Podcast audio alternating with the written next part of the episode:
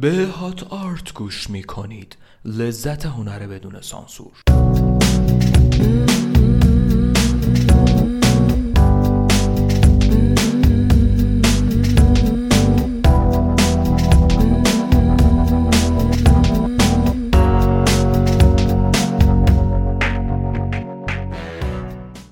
سلام من پالمنترا کاسروفم و این اولین اپیزود از line جدید پادکسته که در اون از بوکوفسکی رد میشیم و اولین قدم رو به سمت جهانی شدن برمیداریم. حالا کجا میریم؟ میریم به سرزمین مد و فشن ایتالیا و می‌خوایم کهنه بازی کنیم. قدیمی بشیم و بریم به قرن 14 خیلی ریز می‌خوام توضیح بدم. توضیحات بیشتر خاصی می‌تونید برید گوگل کنید.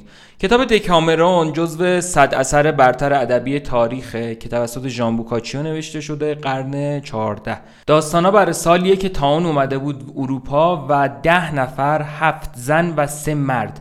واسه فرار از دست طاعون میرن به هومه فلورانس و برای اینکه اون خاطرات بعد مثلا که دورورشون بوده اینا رو فراموش کنن یه شرط دارن. اینکه سرشون رو گرم بکنن با داستانهایی که مفرحن و پنداموزن خب؟ نتیجه چیه؟ خیلی برگرفته از هزار و یک شبه تحت تاثیر هزار و یک شب بوده بوکاچیو. حالا سنی هم بخوام بگم یه ذره بتونیم بومی سازیش کنیم. حدودی متولد مثلا سالهایی که همسن حافظ و ایناست. حالا 4 5 سال این بر بعد اینا جمع میشن و تو همون هومه و طی ده روز حالا دو روزش هم استراحت و ایناست میشه مجموعا مثلا دو هفته. هر روز یکی از اینا رئیس میشه برای اینکه مثلا هرج و مرج نشه و اینا تم اون انتخاب می‌کنه. مثلا یه روز همه می‌خوایم یه سری داستان تعریف کنیم درباره این که مثلا یه سری اتفاقات دست ما نیست و دست تقدیر میاد همه چی رو به هم میریزه و دست ما نیست. مثلا ده تا داستان میگن ده نفرن دیگه خب؟ و این طول گفتم دو هفته دو روزش هم که استراحت میشه ده روز. ده روز دکامرون هم ریشه لاتینش همینه یعنی ده روز. مجموعا صد اثر صد اثر حالت مثلا داستان کوتاتور که بسیار مفرحن که هات آرتن یعنی اشاره به موضوعات شهوانی و اینها هم داره. و در مجموع 100 تا داستانه که اینا طی ده روز برای همدیگه تعریف می‌کنن. حالا واسه این اپیزود که اپیزود اول این کتابه من یکی از داستانهایی که تو روز دوم روایت میشه رو فکر کنم داستان هفتشه اونو می‌خوام واسه تون تعریف کنم.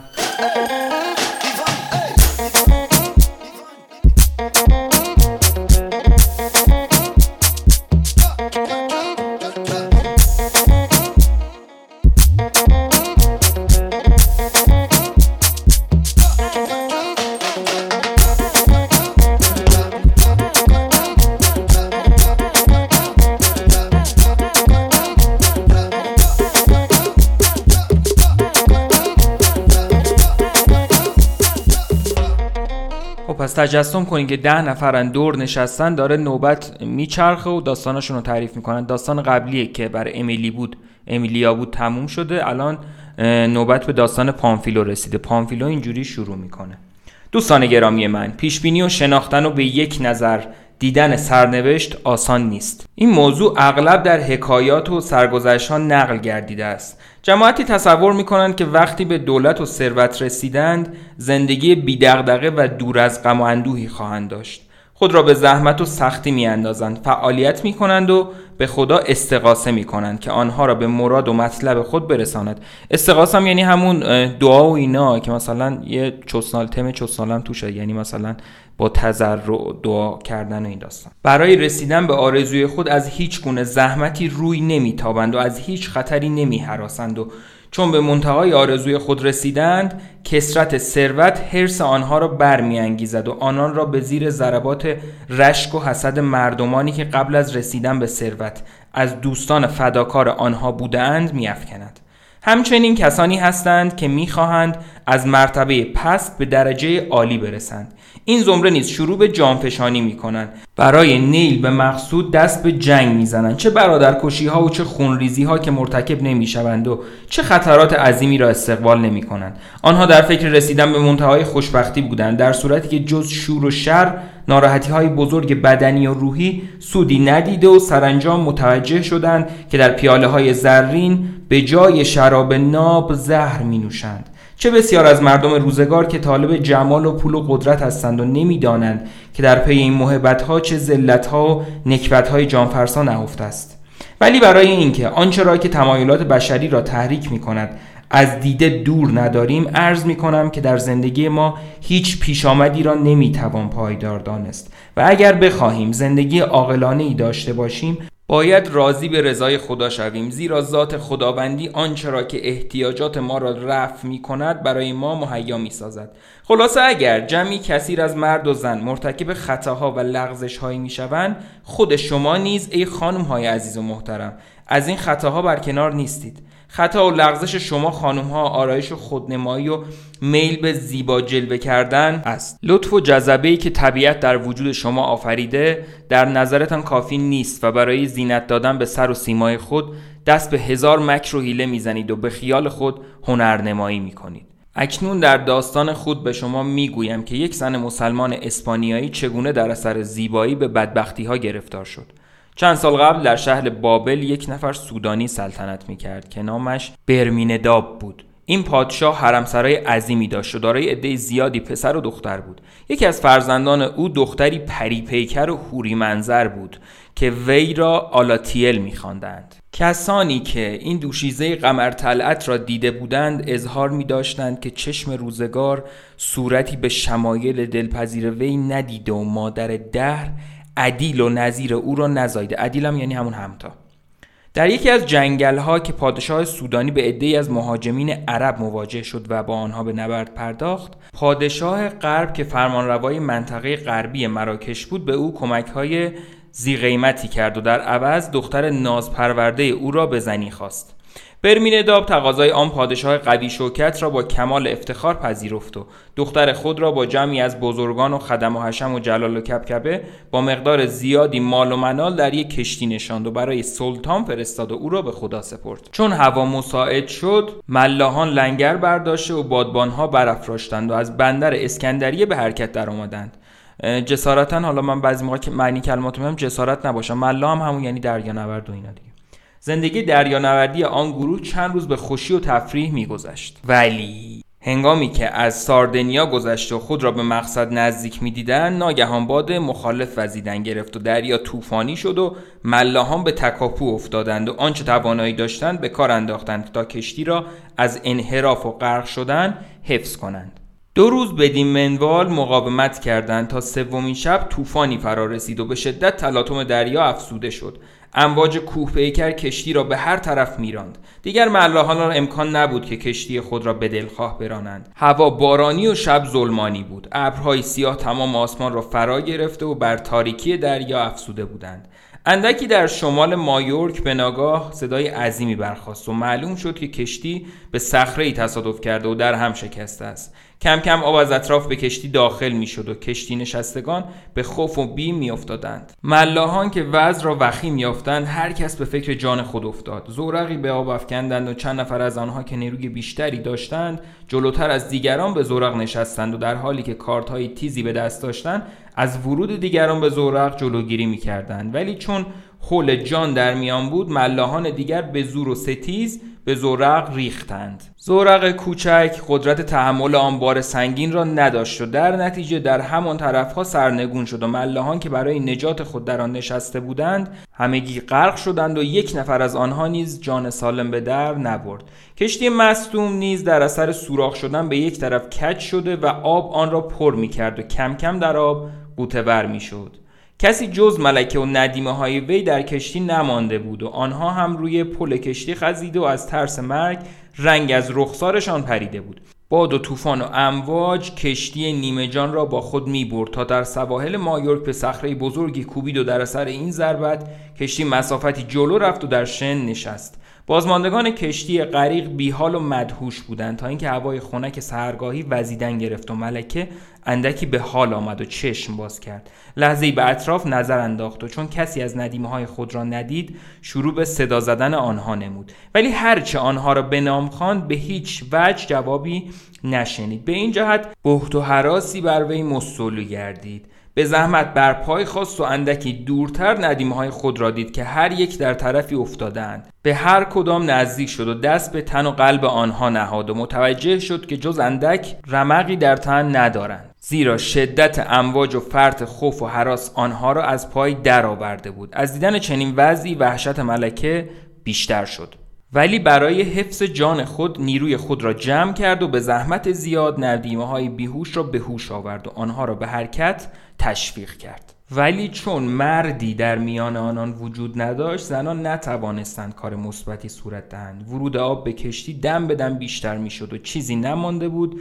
تمام عرشه آن در آب قوطه برگردد. از غذا در آن موقع عدهای سوار از خشکی میگذشتند و چون به کنار ساحل رسیدند سرکرده آنها که جوانی بزرگزاده بود چشمش به کشتی شکسته افتاد و فهمید که گرفتار طوفان شده است. لذا به یکی از مردان خود دستور داد که به تاخت خود را به کنار دریا رسانده و از وضع کشتی و کشتی نشینان آن خبر بیاورد. فرستاده آن جوان با وجود موانع و مشکلات زیاد خود را به کشتی مغروق رسانید و ملکه را با چند تن دیگر دید که در قسمت جلوی کشتی به گوشه خزیده و از ترس و سرما میلرزیدند و به مشاهده یک نفر ناشناس اشکریزان دستها را به حال التماس به سوی او دراز کرده و استدای کمک نمودند. چون صدای امواج و گرفتگی گلوی آنها مانع از آن بود که سوار صدای آنها را بشنود و ملتفت گفتار آنها باشد با ایجاد اشاره مراتب مزلت و بیچارگی خود را به او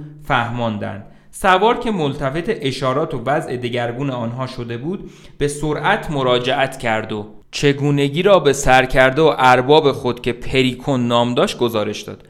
پریکون دستور داد تا زنان را به خشکی بیاورند و آنچه اساس و لوازم با ارزش در کشتی باقی مانده باشد به ساحل انتقال دهند. سواران فرمان او را اجرا کردند و چون ملکه و ندیمهایش را به خشکی آوردند به دستور پریکون آنها را به قصر وی بردند. در آنجا محل استراحتی به هر یک معین کردند و لباسهایشان را عوض نمودند. پریکون از قیافه و حرکات و زنانی که همراه ملکه بودند یقین کرد که بانوی مزبور از بزرگان و بزرگزادگان می باشد با وجود سختی ها و مشقاتی که در مدت سه روز سفر دریایی به ملکه روی آورده بود هنوز علائم لطف و زیبایی در چهرهش مشاهده می شد و این موضوع از دیده پریکون پنهان نماند و تصمیم گرفت اگر ممکن بود وی را معشوقه خود سازد و در غیر این صورت اگر شوهر نداشته باشد وی را به همسری بگیرد. پریکون از شوالیه های مغرور و نیرومند بود. چند روزی بدون اینکه خود را معرفی کند شخصا به پرستاری ملکه پرداخت و چون کاملا سلامتیش تأمین شد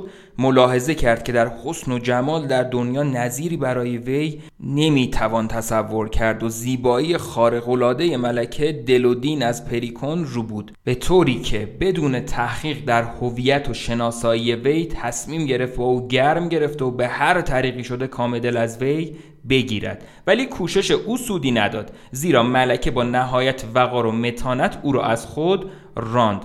آلاتیل پس از چند روز متوجه شد که میزبان او عیسوی مذهب است و در نتیجه به هیچ وجه آب آنها به یک جوی نخواهد رفت و لازم است دین و آین خود را در برابر آنها فاش نسازد وگرنه کارش زار و روزگارش دچار ادبار خواهد شد. همچنین این موضوع را نیز متوجه شد که سرانجام عشق آتشین پریکون زبانه خواهد کشید و دیر یا زود وی را مجبور به تمکین و تسلیم خواهد کرد. لذا ندیمه های خود را نزد خود خواند و با آنها سفارش کرد. که تا به محل امنی نرسند و یار و یاوری پیدا ننمایند از افشای دین و ابلاغ هویت خود امتناع و خودداری کنند. در ضمن به آنها تأکید کرد و گفت من به سهم خود اجازه نخواهم داد مردی جز شوهرم دست تعدی به ناموسم دراز نماید. از شما نیز تقاضا دارم که رویه مرا در نظر داشته باشید و عفت خود را از دست نگذارید. کنیزان به پاکدامنی بانوی خود آفرین خوانده و قول دادند که به هیچ قیمتی به اعمال خلاف شرافت و ناموس رضایت نخواهند داد و تعلیمات او را از خاطر نخواهند بود. و اما پریکون روز به روز از عشق ملکه بیتاب می‌شد و هر قدر معشوق از وی دوری می‌کرد آتش عشق عاشق تیزتر و سوزانتر میگردید. چون ملایمت را بی سمر یافت تصمیم به حیله گرفت و خشونت را به آخر کار گذاشت.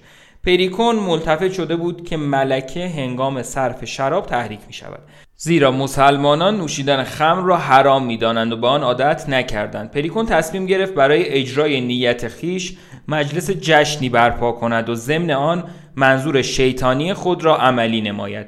لذا فرمان داد مجلس شاهانه ترتیب دادند و ملکه نیز در سر میز زیافت حضور یافت. انواع اغذیه و اقسام اشربه بر روی میز چیده شد و پریکون دستور داد چند رقط شراب شیرین را به هم مخلوط کرده و در برابر ملکه قرار دادند. آلاتیل بدون اینکه تردیدی به دل راه دهد جامهای پیاپی از آن شراب نوشید و دیوانوار به خنده درآمد. سپس نظری به صحنه مقابل خود انداخت و رقاصان را دید که به رقص و پایکوبی مشغولند. نعشه شراب کاملا بر وجودش مسلط شده. از جای جست و بیمهابا در صف رقاصه ها درآمد و به رسم اسکندریه شروع به رقص نمود. پریکو متوجه شد که محبوبش به آخرین سرحد شوق و تمایل رسیده است. لذا دستور داد پذیرایی را همچنان ادامه دهند. خدمتکاران مجددا تعام و شراب آوردند و این بار چندین نوع شراب گوارا بر سفره ها افسودند و در نتیجه مجلس جشن و سرور تا پاسی از شب ادامه یافت و سرانجام مهمانان یکایی خدافزی کرده و رفتند و چون پریکون و ملکه تنها ماندند پریکون زن جوان را که سنگل و سرمست بود به آپارتمان مسکونیش راهنمایی کرد. نشه شراب کاملا در آلاتیل اثر کرده و پرده حجب و حیا تقوا و پاکدامنی را به یک سو زده بود. وقتی به اتاق خود رسید بدون اینکه وقعی به حضور پریکون بنهد مثل اینکه در مقابل ندیم های خود می باشد آزاد و بی تکلیف لباس از تن بیرون کرد و برهنه شد و خود را روی تخت خواب انداخت. پریکون بدون معطلی در کنار وی خوابید و آهسته دست به گردنش حلقه زد و بدون اینکه با کوچکترین مقاومتی مواجه شود لب بر لبش نهاد و آتش عشق سوزان خود را با آب وسال معشوقه خاموش نمود. آلاتیل نمی‌دانست که وقتی مردها با مقاومت معشوق روبرو می‌شوند به چه حیله های شیطانی دست می‌زنند و هنگامی به این موضوع پی برد که کار از کار گذشته بود و پشیمانی سودی نداشت. تازه فهمیده بود که پریکون هیلگر این جشن خوشی را تنها به خاطر انجام مقصود خیش برپا نموده و با پیمودن شراب او را بی اختیار تسلیم خود نموده است. ولی فلک نمی‌خواست یک ملکه بزرگ معشوق یک مرد عادی شود. لذا نقشی دیگر به کار زد و طرحی دیگر برانگیخت. پریکون برادری داشت زیباروی و نیکندام که صورتش به تراوت گل و گونه هایش مانند سیب سرخ بود. این تازه جوان نیز در نخستین روزی که چشمش به آلاتیل افتاد یک دل نه صد دل دل باختش کردید با وجود اینکه پریکون در حوالی آپارتمان مسکونی معشوقه اش چند قرقاول گذاشته و از حفظ و حراست وی قفلت نداشت روزی آن جوان که ماراتون نام داشت برای روبودن معشوقه خیش توطعه ای چید و نقشه ای تر کرد که بی خبر از همه کس آلاتیل را از آن دیار برو باید و با خود ببرد. در بندر یک کشتی تجاری لنگر انداخته بود که به مقصد چیانزا آزم بود و دو کشتیبان از اهالی ژنو فرماندهی آن را داشتند. کشتی مزبور بادبان برافراشته و منتظر هوای ملایم و باد مساعد بود تا به حرکت درآید. ماراتو با آن دو ملاح صحبت کرد و آنان را راضی به همکاری با خود نمود تا شب دیگر معشوقه را با خود آورده و به کشتی نشینند و از آن دیار فرار نمایند. چون شب موعود رسید ماراتو نقشه دقیق جنایتکارانه خود را به کار بست. بدین ترتیب که با چند تن از همدستان خود شبانه به منزل پریکون برادر خود رفت و همدستان خود را در محلی پنهان نمود. چون شب از نیمه گذشت و پریکون برای خواب به آپارتمان معشوق رفت ماراتو همدستان خود را از مخفیگاه بیرون آورد و دست جمعی به اتاق پریکون ریخته و بدون اینکه فرصت مدافعه به وی بدهند با ضربات خنجر او را در رخت خواب و کنار معشوقش مقتول ساختند و آلاتیل را که از مشاهده این منظره فجیع ناله می کرد مجبور به سکوت نمودند و از خانه بیرون بردند و آنچه از اجناس و اشیاء قیمتی پریکون یافتند برداشته و به سوی بندر روانه شدند.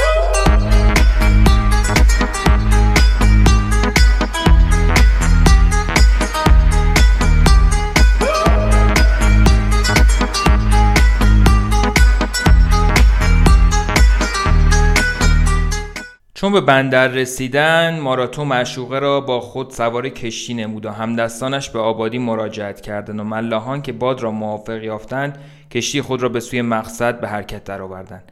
ملکه واژگونبخت به بیچارگی سابق و بینوایی آن ساعت خیش سیلاب اشک از دیده فرو میریخت. ولی ماراتو به حکم مشیت یزدان و تقدیر الهی با کلمات تسلی بخش وی را آرام نمود و با سحر بیان خاطرات پریکون را از صفحه قلب او پاک کرد.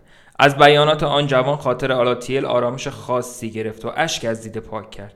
گوی اصلا پریکون نامی در جریان نبوده است. ماراتو با عمل جنایتکارانه خود به وسال معشوقه رسید و آن دو نفر چند سبای خوش بودند. تا اینکه پیمانه عشق و وسال آنها لبریز شد و سرنوشت بار دیگری برانگیخت. بدین ترتیب که آن دو نفر کشتیبانان که از روز اول عاشق دلسوخته آلاتیل گردیده بودند راز دل خود را با یکدیگر در میان نهادند و تصمیم گرفتند آن طعمه لذیذ را از چنگ ماراتو بیرون آورده با یکدیگر از آن بهره شوند. لذا نقشه کار خود را کشیدند و یک روز که ماراتو با خیال راحت در عرشه کشتی ایستاده و به تماشای آبهای بیکران دریا مشغول بود ناگهان از پشت سر او را گرفته و از جای برداشتند و از روی پل کشتی در آغوش امواج انداختند. امواج متلاطم دریا بدون اندک رحم و شفقتی پیکر گناهکار او را در خود فرو بردند. چون کشتی به اندازه یک مایل از آن حدود دور شد ملهان چگونگی را به آلاتیل باز گفتند طوفانی از غم و حسرت در دل آن زن زیبا ولی تیره بخت برپا شد. گریه ها کرد و ندبه ها نمود ولی آن دو ملا نیز مانند ماراتوی جوان مرگ و با سخنان دلپذیر خود وی را تسلی دادند. ساعتی نگذشت که آرامش خاطر وی بازگشت و اشک چشمش خشکید. ملاحان که خود را موفق می‌دیدند از اتاق وی بیرون شدند و در عرشه کشتی با یکدیگر به نجوا و مکالمه پرداختند و درباره وسال محبوبه به گفتگو درآمدند. هر یک می‌خواست پیش از دیگری به وصل آن زیبا سنم برسد و هر کدام این حق را بر خود مسلم می‌دانست و چون کار از مسالمت گذشت به مخاسمت کشید و آن دو نفر صدا به فوش و ناسزای یکدیگر بلند کردند و سپس با کاردهای برهنه به هم هجوم آوردند. کارکنان کشتی هرچه در میانجیگری آنها کوشیدند ثمری نداشت و سرانجام آن دو دیوانه شهوت و غضب زخمهای کاری به همدیگر زدند. طوری که یکی از آنها در همان حال جان داد و دیگری نیمه جان باقی ماند. آلاتیل که در معرکه حاضر بود بر بالین ملاح مجروح نشست و برای اینکه در این دریای خروشان بی پناه نماند دعا می کرد که مجروح زنده بماند تا به بیگناهی وی شهادت دهد تا مبادا در خشکی گرفتار خیشان مختولین گردد و جانش به هدر رود. ولی از حسن اتفاق حال مجروح بهتر شد و چون به خشکی رسیدند آلاتیل از این پیش آمد خوشحال شد و مجروح را به مهمانخانه انتقال داد. ناگهان آوازه حسن و جمال او در شهر پیچید و به گوش شاهزاده مورعا که در آن هنگام در چیارنزا اقامت داشت رسید و مشتاق دیدار وی گردید و چون به دیدارش موفق شد زیبایی و تنازی وی را صد چندان یافت و عاشق بیقرار وی گردید و چون منزل وی را نمی شناخت به هر طرف معمور فرستاد تا سراغ محبوبه را بگیرند و خبری از گم شدهش بیاورند. این خبر به گوش خیشاوندان مجروح رسید و چون ملکه در نزد آنها بود برای خوشایند شاهزاده وی را به بارگاهش بردند. شاهزاده از این مورد خوشنود شد. ملکه نیز که خود را در جوار شخصیت بزرگی می‌دید و هر گونه خطری را از خود برکنار مشاهده کرد مسرور و شادمان گردید. شاهزاده بدون اینکه از هویت اصلی آن زن مطلع باشد در سیمایش آثار بزرگی دید و با وی به احترام تمام رفتار کرد و به چشم معشوقه در او ننگریست بلکه وی را با دیده زن شرعی خود نگاه می‌کرد. آلاتیل از اینکه بالاخره به محل امنی رسیده و با شاهزاده والاتباری سر و کار پیدا کرده است از خوشحالی در پوست خود نمی گنجید. آوازه خوشگلی و تنازی آلاتیل به قدری در رومانیا پیچید که نقل محافل همگان گردیده بود. یکی از دوستان و خیشاوندان شاهزاده که دوک واتن نام داشت و جوانی عالی قدر و خوش و زیبا منظر بود صیت شهرت آلاتیل را شنید و خواستار دیدار وی گردید. صیت هم یعنی همون آوازه و اینا. به بهانه دیدار شاهزاده با چند تن از مردان خود به شهر شیارنزا روان شد.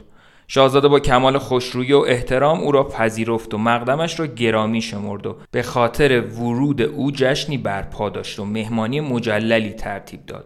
دوک ضمن محبتهای گوناگون به طور سربسته به طعمه لذیذی که شهرتش در همه جا پیچیده و در چنگال شاهزاده بود اشاره کرد. شاهزاده در پاسخ گفت شنیدن کی بود مانند دیدن؟ آنچه درباره حسن و جمال وی شنیده ای در مقابل آنچه که به چشم ببینی هیچ نیست. هم اکنون به تو ثابت می کنم که چه دلبری دارم و در پرواز وسالش چه شوری در سر دارم. پس از این کلمات او را به همراه خود به مجلس زنانه برد. آلاتیل که آمدن دوک را شنیده بود به استقبال آمد و به مهمان خود خوش آمد گفت و تعارفات لازمه را به جای آورد. سپس آن دو مرد نشستند و دلبر تناز را در میان گرفتند و از هر دری سخن راندند. افسوس که آلاتیل به زبان آنها آشنایی چندان نداشت و مفهوم سخنان آنها را درست نمیافت خلاصه شاهزاده و دوک ساعتی به همین منوال صحبت می کردند و شاهزاده گاهی به دوست خود چشمک می‌زد و به زبان حال از وی می‌پرسید که محبوبه مرا چگونه می‌بینی؟ دوک نیز با اشاره از داشتن چنین لعبت فتانی به او تبریک می‌گفت. فتانم یعنی با همون دلفریب ولی در نهادش طوفانی از عقده و حسد عشق و کینهجویی برپا شده بود. چون به قدر کافی نزد ملکه ماندن شاهزاده برخواست و همراه دوک از ملکه خود خداحافظی کرد و هر دو از آن ساختمان بیرون شدند.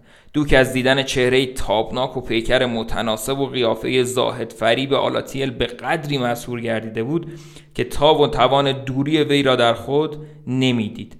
شبی که از شدت فکر و خیال آرام نمی‌توانست گرفت شیطان هیله و افریت شهوت به سراغش آمدند. افریت هم یعنی همون شیطون. و با تلقینات خود روح او را از جاده پرهیز و افاف و عقل او را از شاهراه فکر و تعقل بیرون کردند و از آن ساعت دوک که با تمام قوا بر علیه افکار و اعمال پلید مبارزه می کرد تسلیم هوایی نفس اماره شد و با حق و عدالت بدرود گفت. همان شب با یکی از مهارم شاهزاده که کوریاک نام داشت ملاقات کرد و با وعده و وعید او را با خود همداستان نمود. کوریاک که مردی پولپرست و حریص بود حاضر شد که در برابر وعده های او به عوامرش اطاعت کند. دوک سراپا غرق اسلحه شد و همدست خود را نیز کاملا مسلح کرد و سپس مردان خود را به یک سوخاند و آنها را فرمان داد تا در حوالی قصر کمین کرده آماده باشند. آنگاه به راهنمایی کوریاک آهسته وارد خوابگاه شاهزاده گردید. اتفاقا در اثر شدت گرما شاهزاده از تخت خواب بیرون آمده و در ایوان قصر کنار نرده ایستاده و به دریا تماشا می کرد و نفسی تازه می نمود. دوک از تاریکی استفاده نموده از اتاق به ایوان در آمده از پشت سر خنجر جانشکاف خود را تا دسته به پهلوی او فرو برد. به طوری که شاهزاده نگونبخت بدون کوچکترین فریادی به زمین افتاد و در دم جان سپرد. دوک بدون معطلی نعش او را بلند کرد و از آن پنجره به پایین انداخت. ارتفاع پنجره تا زمین به قدر کافی زیاد بود و امکان داشت که همسایگان متوجه موضوع شوند ولی غذا و قدرت نمی‌خواست. راز خونین او فاش گردد. لذا هیچ کس از جنایت وی خبردار نگردید. دوک که از این جهت اطمینان یافت مانند ببر درندهی به طرف تخت خواب آلاتیل شتافت و بدون اینکه متوجه دستهای خونالود خود باشد در کنار وی خوابید. ملکه واژگونبخت از نهیب او بیدار شد و چون خیال می‌کرد شاهزاده است دم بر نیاورد و در نتیجه دو که بد نهاد وی را تنگ در بر گرفت و از لب نوشش بوسه ها رو بود و از شهد وسالش کام جان شیرین کرد.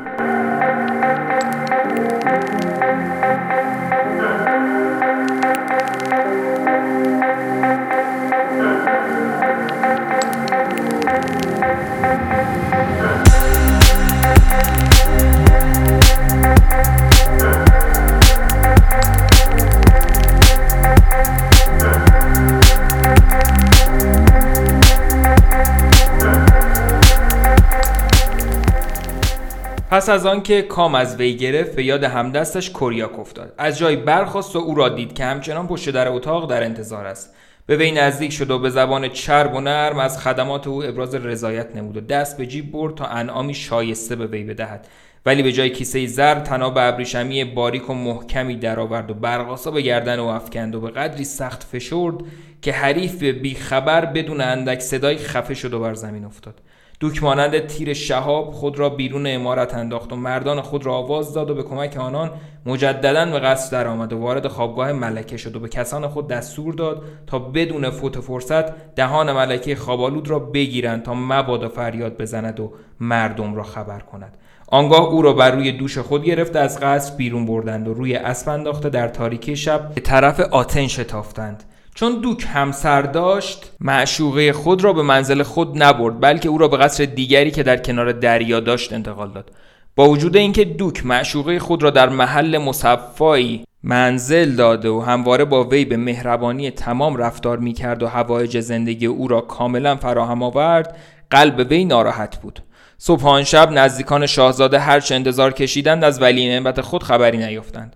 ناچار به خوابگاهش شتافت و از پشت در گوش فرا دادند. باز هم سر و صدایی نشنیدند. شاهزاده را به نام و عنوان آواز دادند و جوابی نیامد. لذا در اتاق را که کاملا بسته نبود آهسته باز کرده وارد خوابگاه شدند. ولی کسی در آنجا نبود. آنگاه به سرعت و تکاپو و جستجو در آمدند. چون بیم حادثه ای نمی‌رفت گمان کردند شاهزاده به محل ییلاقی خود رفته است. ولی چند روز بعد دیوانه خرابه نشینی که به خرابه های اطراف آبادی رفته بود جسد شاهزاده و کوریاک را در آنجا یافت. تنابی را که به گردن کوریاک بود به دست گرفت و کشان کشان آن را به شهر برد.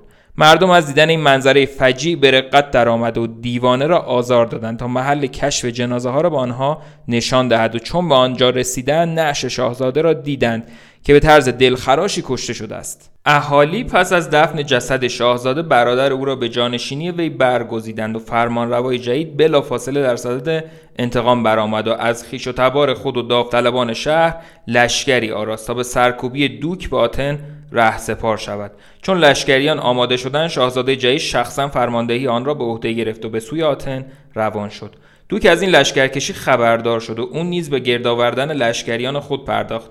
تا در برابر مهاجمین به دفاع بپردازد. در میان بزرگانی که به لشکریان پیوسته بودند کنستانتین پسر امپراتور بیزانس و امانوئل نوه او نیز دیده می شدند و امپراتور شخصا آنها را اعزام داشته بود.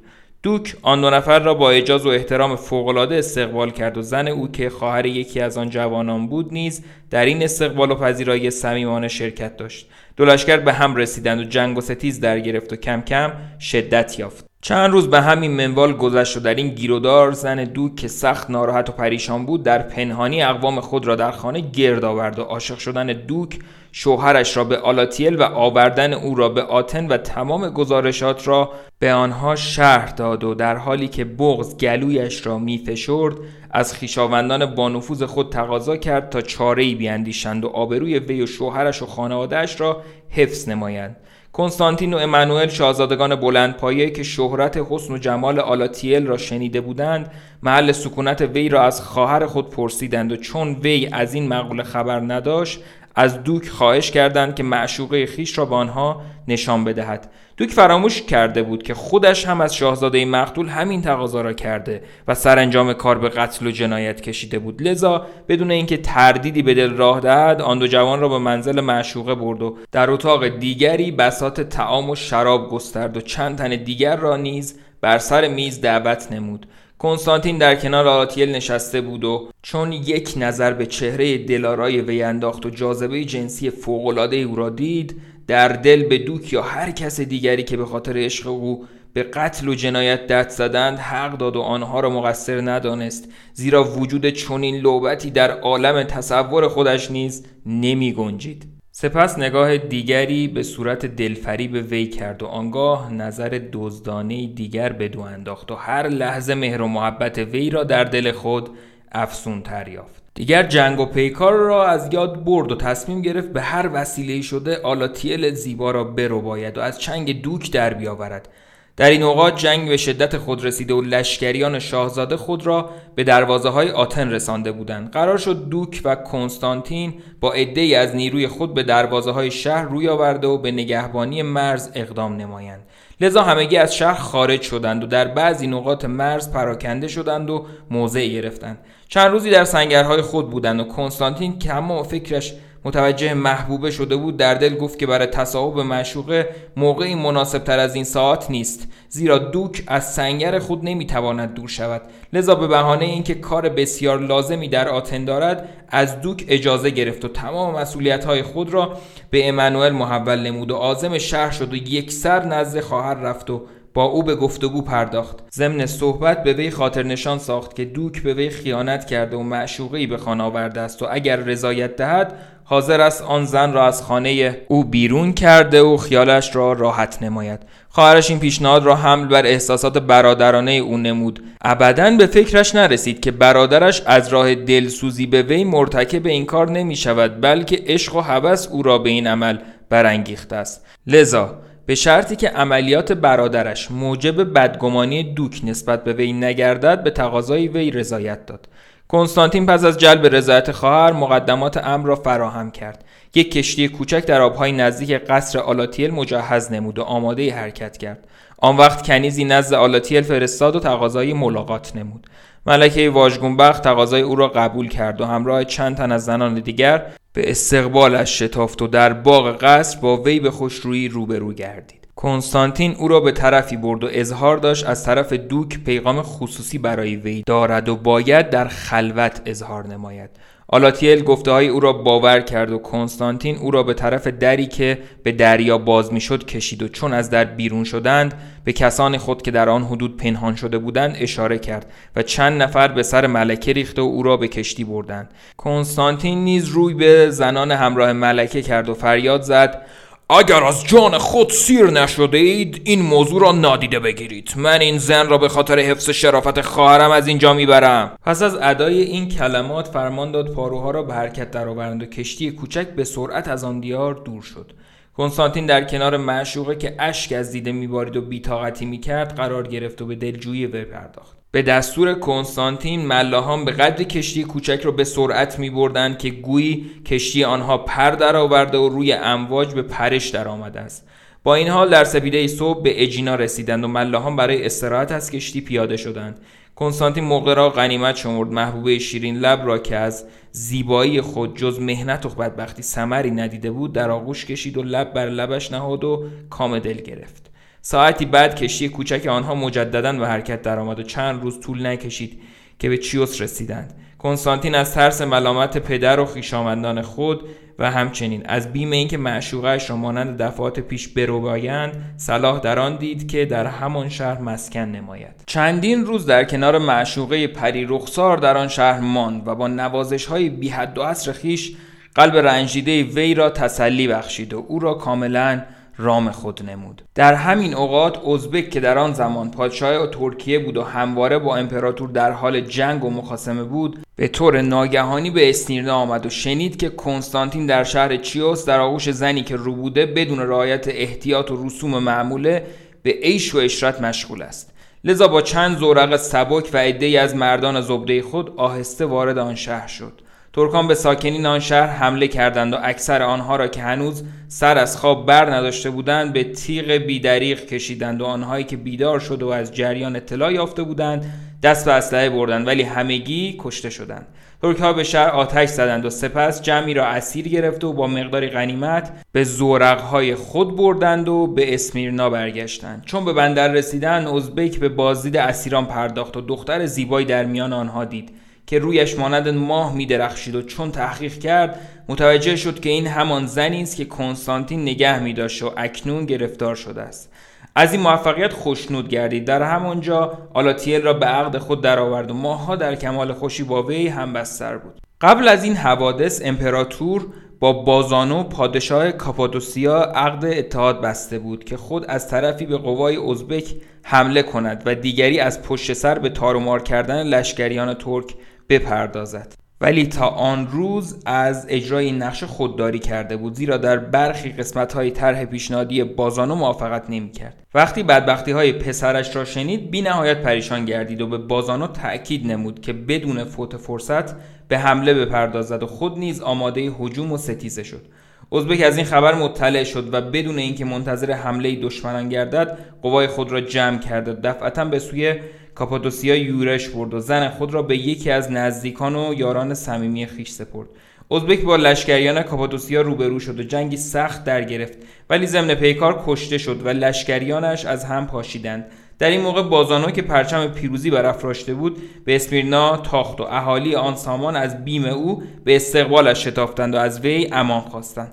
از طرف دیگر دوست صمیمی ازبک که آنتیوکوس نام داشت و هنوز جرقه از احساسات جوانی در وجودش موجود بود از مشاهده صورت زیبای آلاتیل دل در برش تپیدن گرفت و عهدی را که با رفیق خود بسته بود از یاد برد و با زن او به مغازله و معانقه پرداخت. من این دوتا رو باید بگم.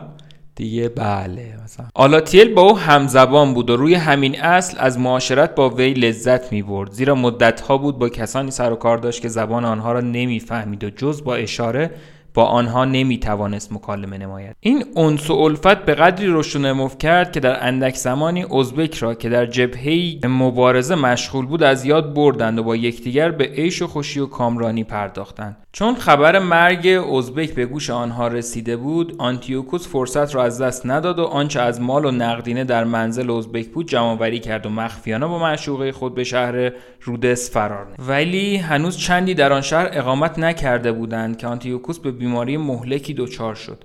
وی دوستی یک دل و یک جان داشت که از اهالی قبرس بود. چون حال خود را دگرگون و مرگ را نزدیک دید تصمیم گرفت آنچه از مال دنیا در اختیار دارد به اضافه این معشوقه به دوست خود واگذار کند. لذا هر دو را نزد خود خواند و گفت طوری که من احساس می‌کنم دقایق واپسین زندگی من فرار رسیده و به هیچ وجه از دست عجل جان به در نخواهم برد. اگرچه از زندگی خیری نبردم و در همین چند سبایی که این گوهر نایاب یعنی آلاتیل را به دست آورده بودم اندکی به زندگی خوشبین بودم. ولی اکنون که خواه ناخواه باید بمیرم باز هم خوشحالم که در برابر خود یک دوست جوان و کم نظیر و یک زن دلربا و نیک نظر دارم. اینک به توی دوست مهربان وصیت می‌کنم که بعد از مرگ من آنچه از دارایی دارم از آن خود بدانی و به هر طوری که تسلی روح مرا در آن میدانی از آن بهره برگیری و تو ای محبوبه بی همتای من. اگرچه در این دیار غریب و از وطن دور و محجوری میل دارم تا زنده هستی در خانه ما باشی و مهر مرا از دل بیرون نکنی تا در عالم دیگر به همگنان افتخار کنم که مانند تو محبوبه وفاداری در جهان داشتم. که در حسن و جمال بی نظیر و در عهد و وفا بی عدیل بود. اینک ای جوانان شما را به یکدیگر می‌گذارم. میگذرم و امیدوارم با به کار بستن دستورات من موجبات آسایش روحم را فراهم آورید. جوان قبرسی و آلاتیل به شنیدن این کلمات نتوانستند از گریه خیشتنداری کنند. آنگاه هر دو سوگن یاد کردند که نسبت به دستورات او وفادار بمانند. اندکی نگذشت که روح از تن آنتیوکوس پرواز کرد و بازماندگانش یعنی دوست و همسر مهربان او با احترام تمام او را به خاک سپردند. چند روز بعد جوان قبرسی به کارهای خود سر و سامانی داد و برای رسیدگی به امور تجاری قصد کرد به قبرس عزیمت کند و به آلاتیل نیز تکلیف نمود که با وی همسفر گردد. آلاتیل که تصمیم داشت با او به مدارا رفتار نماید به همراهیش رضایت داد و تصور می‌کرد که با وی مانند خواهری رفتار خواهد کرد. به هر جهت عزم سفر کردند و در یک کشتی نشسته اتاقی در اختیار آنها قرار داده شد که تنها یک تخت خواب کوچک داشت و در نتیجه آن دو در کنار هم خوابیدند. گرمی هوا و تنگی جا با تاریکی محض اتاق دست به دست هم داده و حرارت بدن و ضربان قلب و جوشش خون در آن تو جوان پدید آورد. دیو شهوت با تمام نیروی خود بدانها چیره شد و چشم عقل و افافشان را بست. در عالم مستی و بیخبری از جهان هستی لب بر لب هم نهاده و وصیت آنتیوکوس را از یاد بردند. این کامرانی و شهوترانی تا رسیدن کشی به بافا که مقصد جوان قبرسی بود ادامه داشت.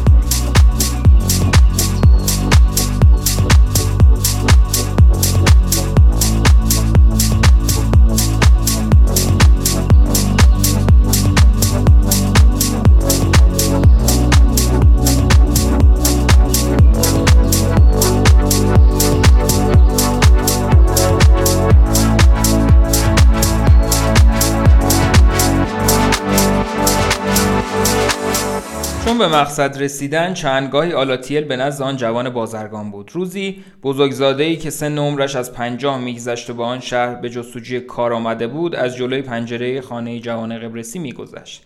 اتفاقا آلاتیل زیبا در کنار پنجره ایستاده بود و آن مرد که آنتیگونوس نام داشت چشمش به جمال و قامت زیبایی وی افتاد و به صورتش خیره شد و در دل گفت من این زن خوشگل را در جای دیگری دیدم ولی هرچی فکر می‌کنم آن محل را به خاطر نمی آورم اینک موقع رسید که پس از یک زندگی توام با حوادث و زجر و ناراحتی به بدبختی آلاتیل زیبا خاتمه داده شود.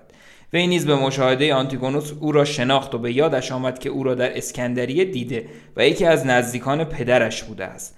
دفعتا به خیالش گذشت که خوب است از غیبت جوان قبرسی استفاده نمود و آن پیرمرد را احضار و خود را معرفی نماید تا به میهن خود رفته و مقام نخستین خود را به دست آورد. لذا به سرعت از پله ها پایین دوید و در را باز کرد و آنتیگونوس را صدا کرد. آنتیگونوس وارد خانه شد. آلاتیل با شرم حضور گفت شما آقای آنتیگونوس نیستید؟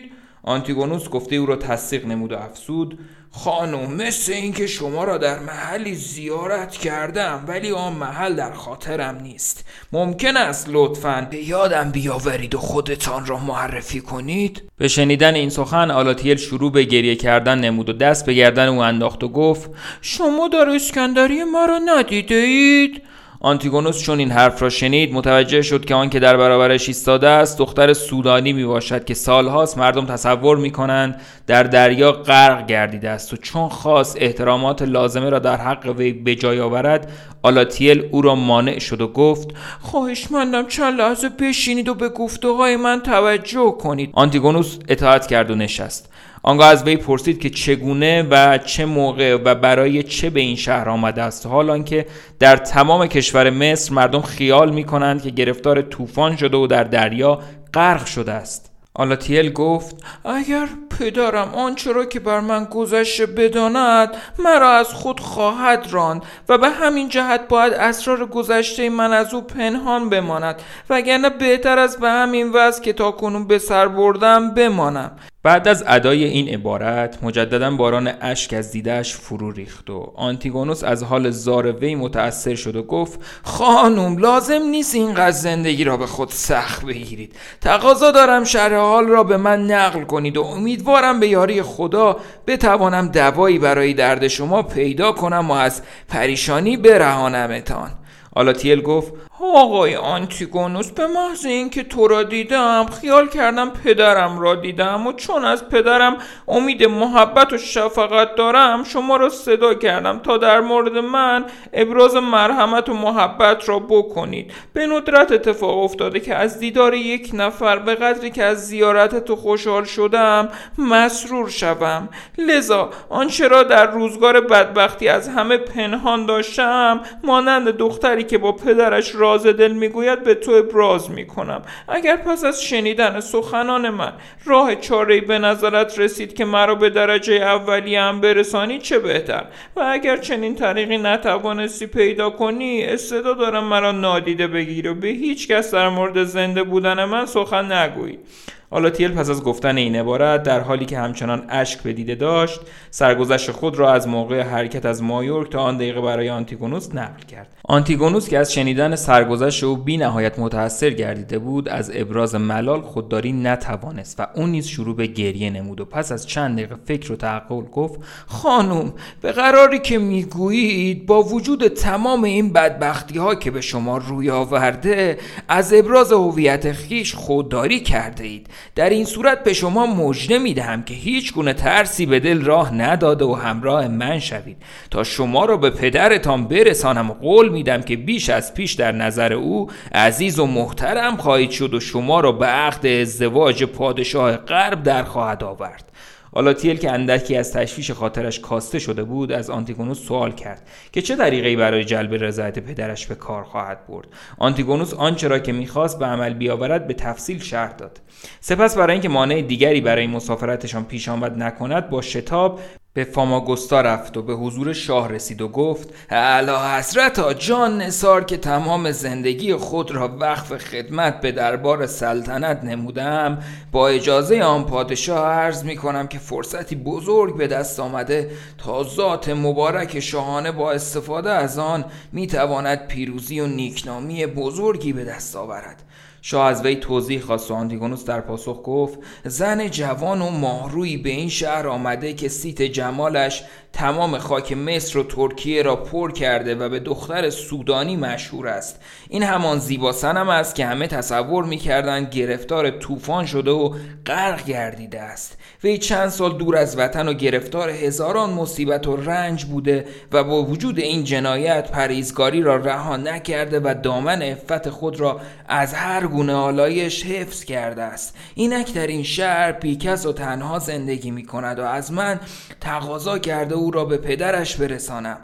اگر امر رو مقرر فرمایید که وی را تحت قیومیت خود بگیرم موجب نیکنامی شما و سبب انتفاع و سود بیشمار من خواهد بود. زیرا تصور نمی کنم که چنین خدمت بزرگی از نظر پدر بزرگوار وی دور بماند. بلکه یقین دارم که هرگز چنین عمل نیکی را فراموش نخواهد کرد. شاه که حس شرف دوستی و ناموس پرستیش بیدار شده بود بلافاصله دستور داد یک دسته از اسکورت ویژهش به سراغ آلاتیل بشتابند و خود همراه ملکه به استقبال رفت و با کمال عزت و احترام وی را به کاخ خود آورد. پس از رفع خستگی شاه شرح حال وی را پرسید و آلاتیل آنطوری که آنتیگونوس سپرده و یادش داده بود مو به مو به عرض شاه رساند. چند روزی مهمان بود و سرانجام در قبال تقاضای وی شاه فرمان داد تا عدهای از شوالیه ها و بانوان درباری با جلال و شکوه تمام سوار بر اسبهای تیز رفتار گردیدند و آلاتیل در کنار آنتیگونوس که در رأس سواران بود به مقصد رسیدند و سلطانی که از دیدن دختر گمشده خود بی نهایت خرسند شده بود وی را تنگ در آغوش گرفت و بوسه ها بر سر زد.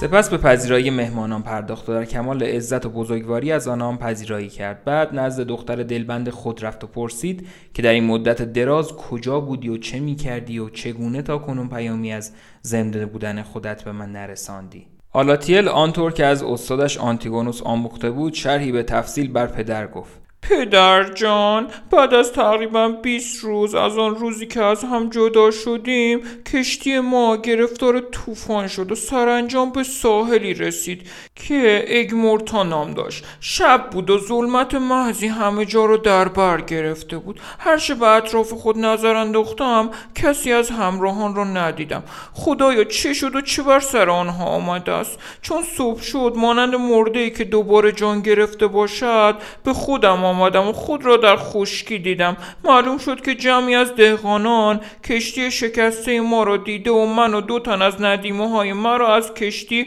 بیرون آوردن.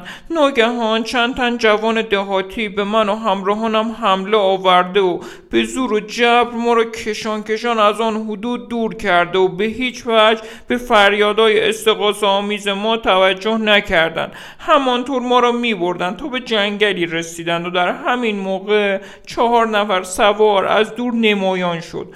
و کسانی که ما را اسیر کرده بودند به مشاهده آنها ما را رها کرده و رو به فرار نهادند پس از فرار کردن آنها سواران روی به من آورده پیاده شدند و به زبانی که مفهوم من نمی‌شد با من شروع به صحبت نمودند ولی نه آنها از حرف زدن من و نه من از گفتگوی آنها سر در نمی آوردیم سرانجام مرا به اسب خود نشانده و به صومعه زنان تارک دنیا برده و بعد از مکالمه کوتاهی در آنجا گذاشته و رفتن.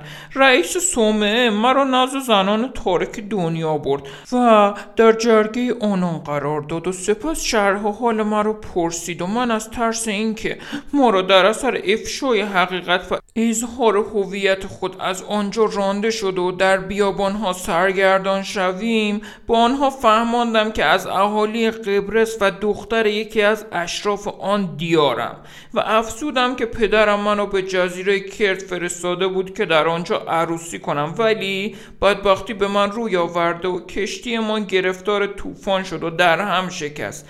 رئیس صومعه گفته های مرا باور کرد و من برای اینکه مسلمان بودنم پی نبرند ذره از اعمال آنها را تقلید و در نماز و دعای مسیحیان شرکت می کردم روزی رئیس سومه به من گفت خواهر جان آیا میل داری به وطن خود یعنی قبرس مراجعت کنی؟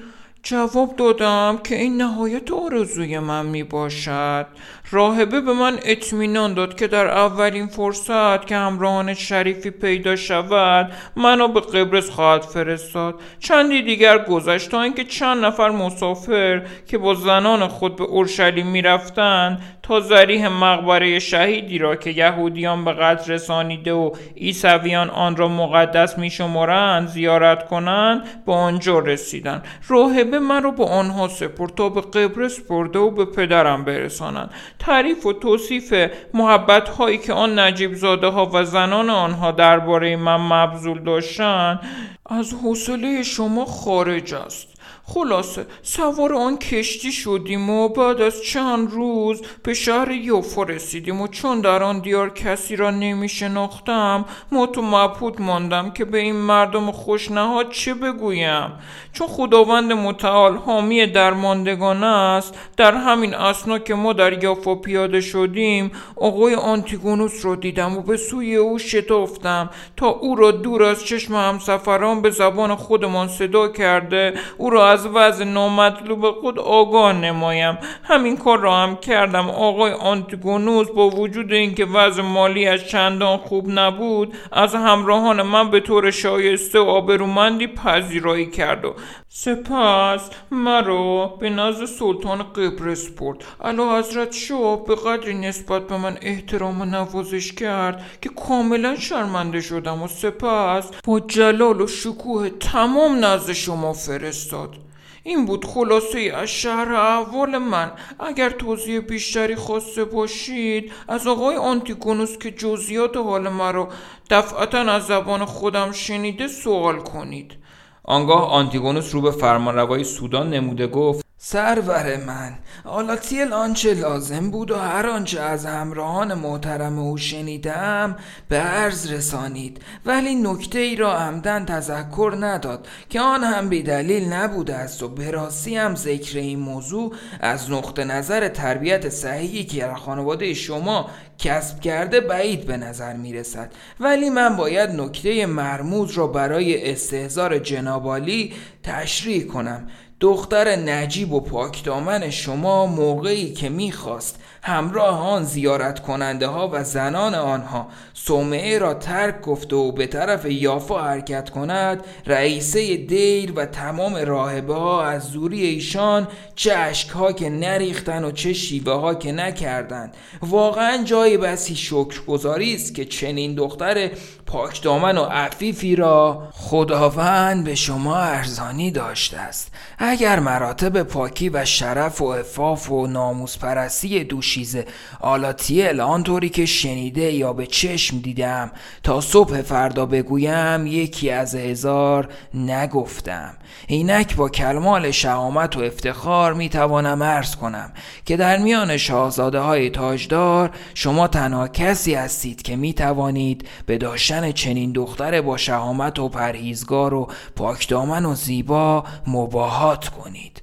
شاهزاده سودان به شنیدن این همه تعریف و توصیف در مورد دخترش و همچنین از احتراماتی که پادشاه قبرس درباره ویل قائل شده بود بی نهایت خوشحال شد و آنتیگونوس را پس از چند روز مهمانداری با کمال احترام مرخص کرد و هدیه های گرانبهایی به وی اعطا نمود. سپس نامه‌ای به سفرا و نمایندگان مخصوص به پادشاه قبرس فرستاد و از اینکه دخترش را به وی بازگردانده سپاسگزاری نمود و باب مراوده و صلح و یگانگی بین آن دو کشور باز شد.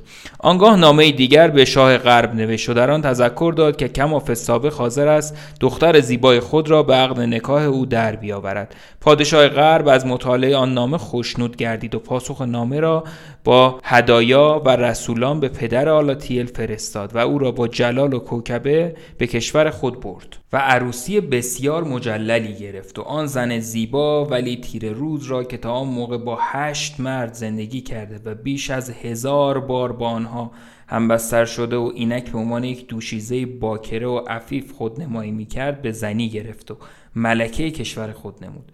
آلاتیل مدتها زندگی شاهانه کرد و پس از آن همه رنج و دربدری سر و سامان گرفت و مستاق این زلبر مثل شد که می‌گویند زنی که دامنش آلوده شد طولی نمی کشد که مانند ماه جلوه دیرینه را از سر می